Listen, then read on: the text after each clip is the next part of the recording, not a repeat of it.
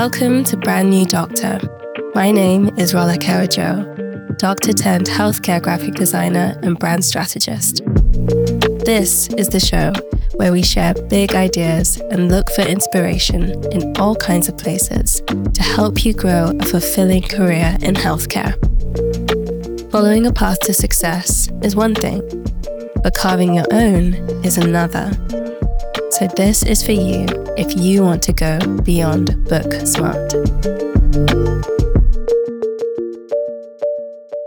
Welcome to the Beyond Book Smart special on Brand New Doctor. Today, we are going to look back together at some of the most insightful ideas and advice we've heard this year on the podcast that they just don't teach at school.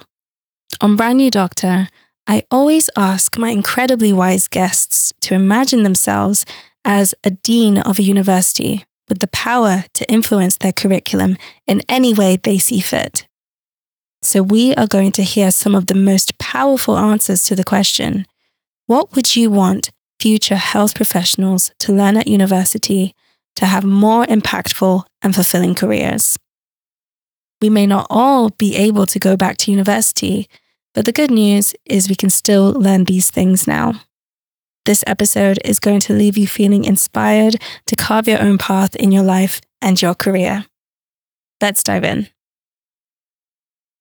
Here's Amy's story on developing self-compassion, leadership, and business skills to empower us in our work as clinicians and as we face the future of health tech.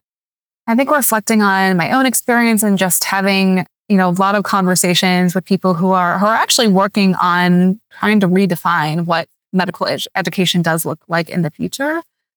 I think there's a few things. I think definitely remembering that we first have to be compassionate toward ourselves, especially in a caring profession.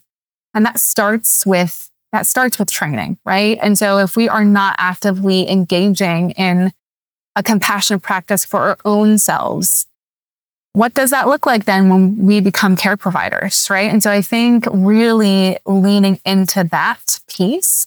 There's some beautiful work by Dr. Kristen Neff on compassion, self-compassion. And so even just like influencing that through elements of the curriculum, right? What does that look like for you as a practitioner? But turning it inward. So I think that's definitely one thing, because I think that could potentially do a long way on burnout prevention and quote unquote compassionate fatigue. I don't necessarily love that word, but really just like remembering that you first are a human, right? I think that's the other piece is you can't pour from an empty cup. So how can we create a more sustainable path forward for healthcare professionals where they do want to stay in healthcare? I think there's many people who do.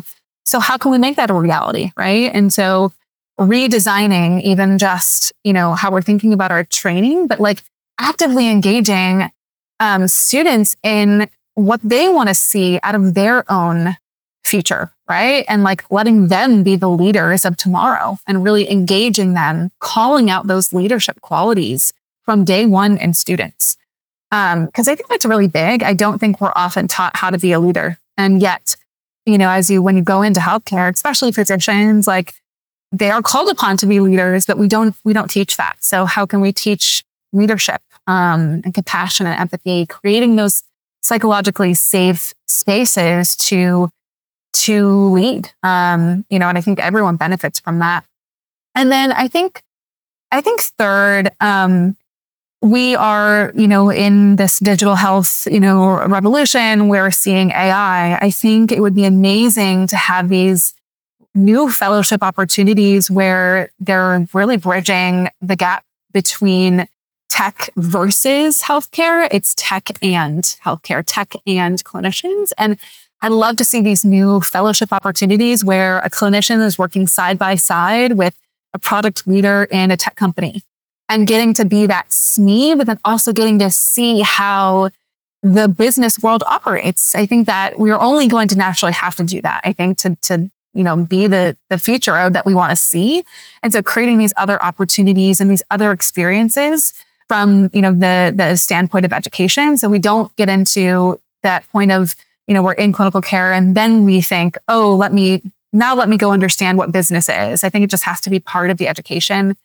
And the last piece I'll add, one more, is I think actively having these like patient focus groups where they get to talk about their experiences in healthcare, how they want to be treated by healthcare professionals, how they felt, when they weren't looked at and someone was looking at a screen.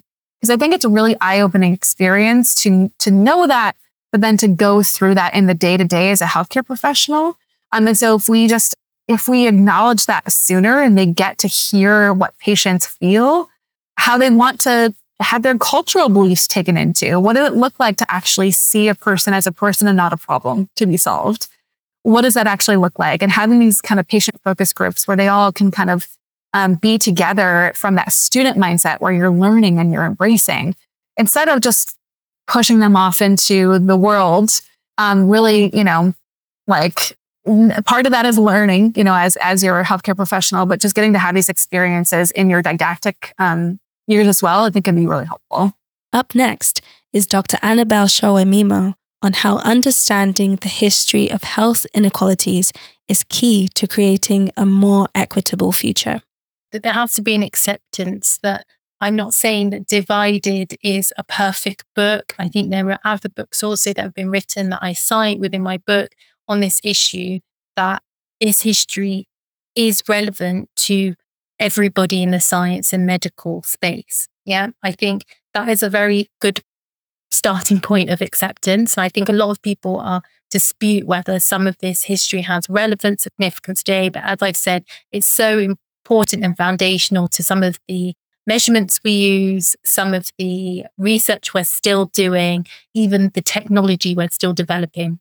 So not just those at medical school, but those across the science courses, from pharmacy to, biomedical sciences to even astrophysics. People need to have some understanding of the history of race, medicine, what is seen as the norm, the average body that was really pushed through Enlightenment thinking, embedded in their course.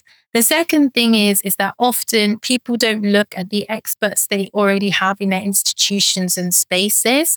There will undoubtedly, in most institutions, be people that have looked at these issues, have been trying to work on these within their relevant courses or spaces. And I think drawing on that local knowledge to see how you can make curriculum change within your own institutions. And it's not just about curriculums, because I also think you touched upon, the studentship that I've had, others have benefited from.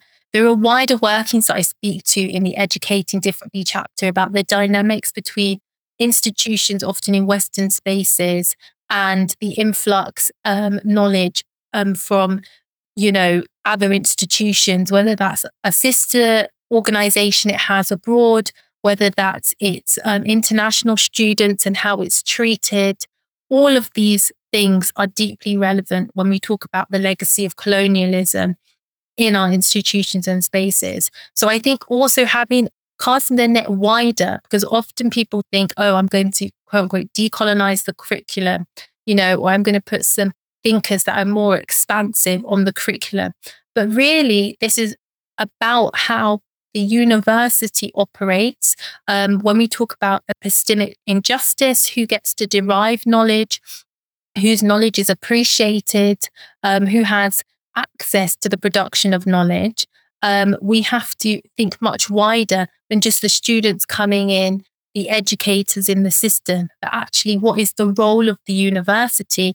And increasingly in a lot of places, including the UK, where we see, a lot of lecturer strikes, all of these kinds of things, while still the universities are expanding their campuses in other countries, it's actually to be more of a business model than necessarily a place of learning and education, and asking some of these wider questions about who you're serving and what we're doing, as a university. Are we oppressing, or are we actually uplifting individuals, and who are we uplifting, and for what purpose, and what legacy are we trying to leave behind? So I think often decolonizing is a very expansive thing. There's many ways it can be applied, even when we're thinking about the university space and trying to make education more expansive than the university, because ultimately what a lot of my work is even saying that a lot of the experts lie outside the university, right? So as a dean, how are you going to start factoring that in? Because you need to acknowledge that a lot of the experts are not even within your institution, and how do you start to create a better flow of discussion between those that are outside and inside the walls of your university? So, I mean, if I was the dean, there's so much more that I could say on the issue. I think a good starting place, obviously, is the acceptance that the history of race, health, and empire is so integral to much of what is taught in that space, and people not having a foundation of this, even if there's disagreement in some areas, ignorance isn't an option. Let's see what Lea Jagendorf had to say about how an appreciation of visual design can humanize the healthcare experience.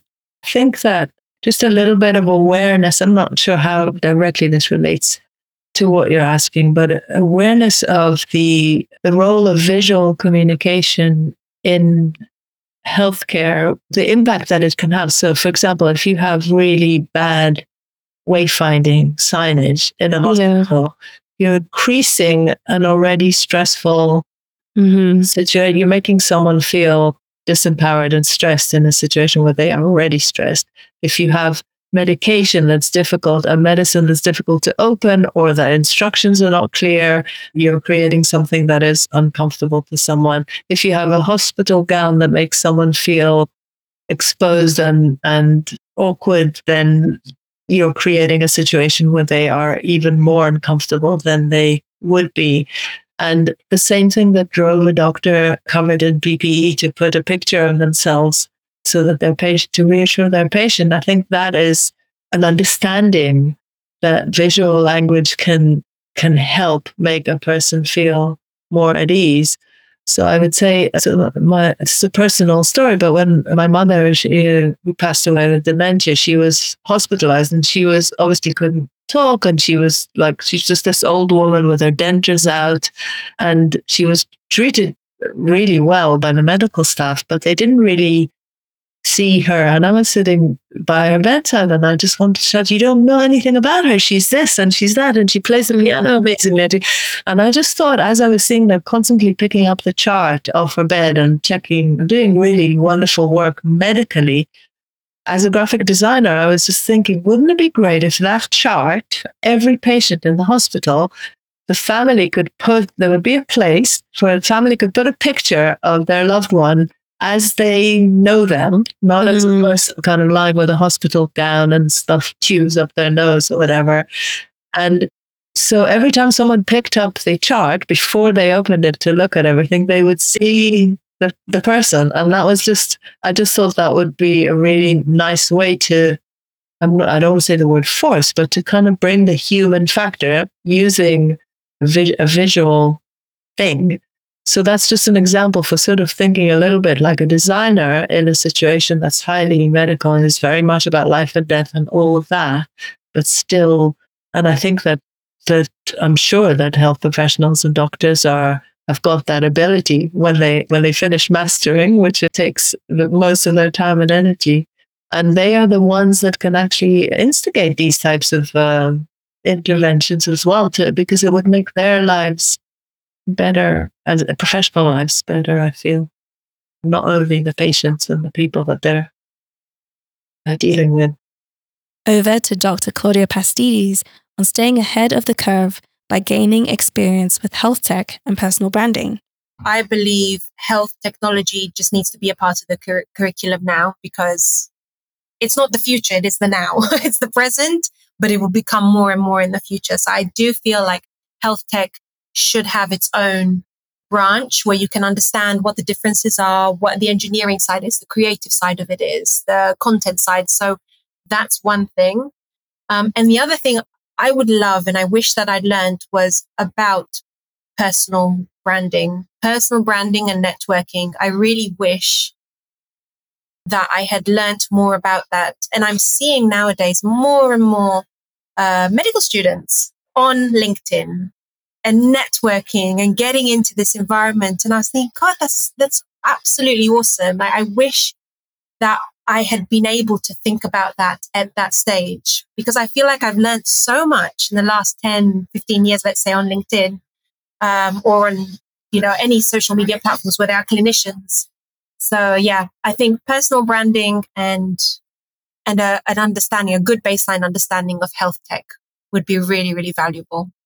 Now let's hear some thoughts from Dr. Gyles Morrison on designing and problem solving in healthcare to influence positive changes in our behavior.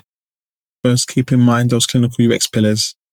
They should be what you're building on top of to deliver a great experience for clinicians and patients. You need to know about behavioral science. We do learn that really from birth, how to manipulate our parents to get what we want, and then other adults and other people around us, but ultimately how to keep people happy as well. We do learn about behavioral science, but it's much more nuanced when we're looking at dealing with people who are complete strangers and we're trying to do what's best for them rather than something that's just going to help us. We need to hold that same scientific rigor that we do in medicine to other aspects of problem solving in healthcare. And that's another cool thing to learn, is how do you apply your problem-solving process effectively to solving other problems other than I've got a sick patient who needs immediate treatment in front of me. Looking at service design, so not just creating a product, but creating an interaction between people that leads to an outcome that's positive, leads to some sort of change. Know about systems thinking as well. And demand that we do better, that we have a service of healthcare that is really equitable, that really recognizes that people deserve a great healthcare and they actually get it. Thank you for listening to the Beyond Book Smart special. I hope it was food for thought for you and inspired new ideas. Now, over to you. What have you discovered this year that you wish you learned in school?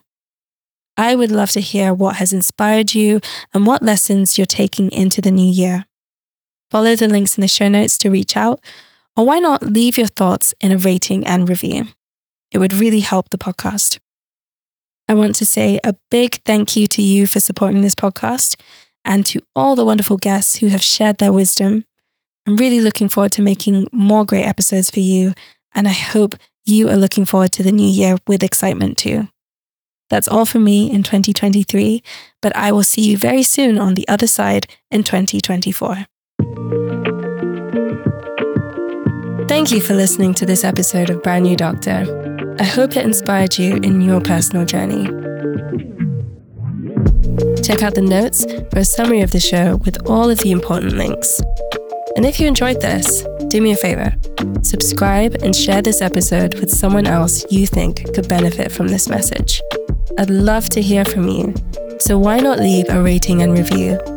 It really helps other people to discover the podcast too. You can also find me on LinkedIn as Rolake Ojo and on Instagram as rolake.so. So that's all for now, but I'll be back soon with another episode of Brand New Doctor.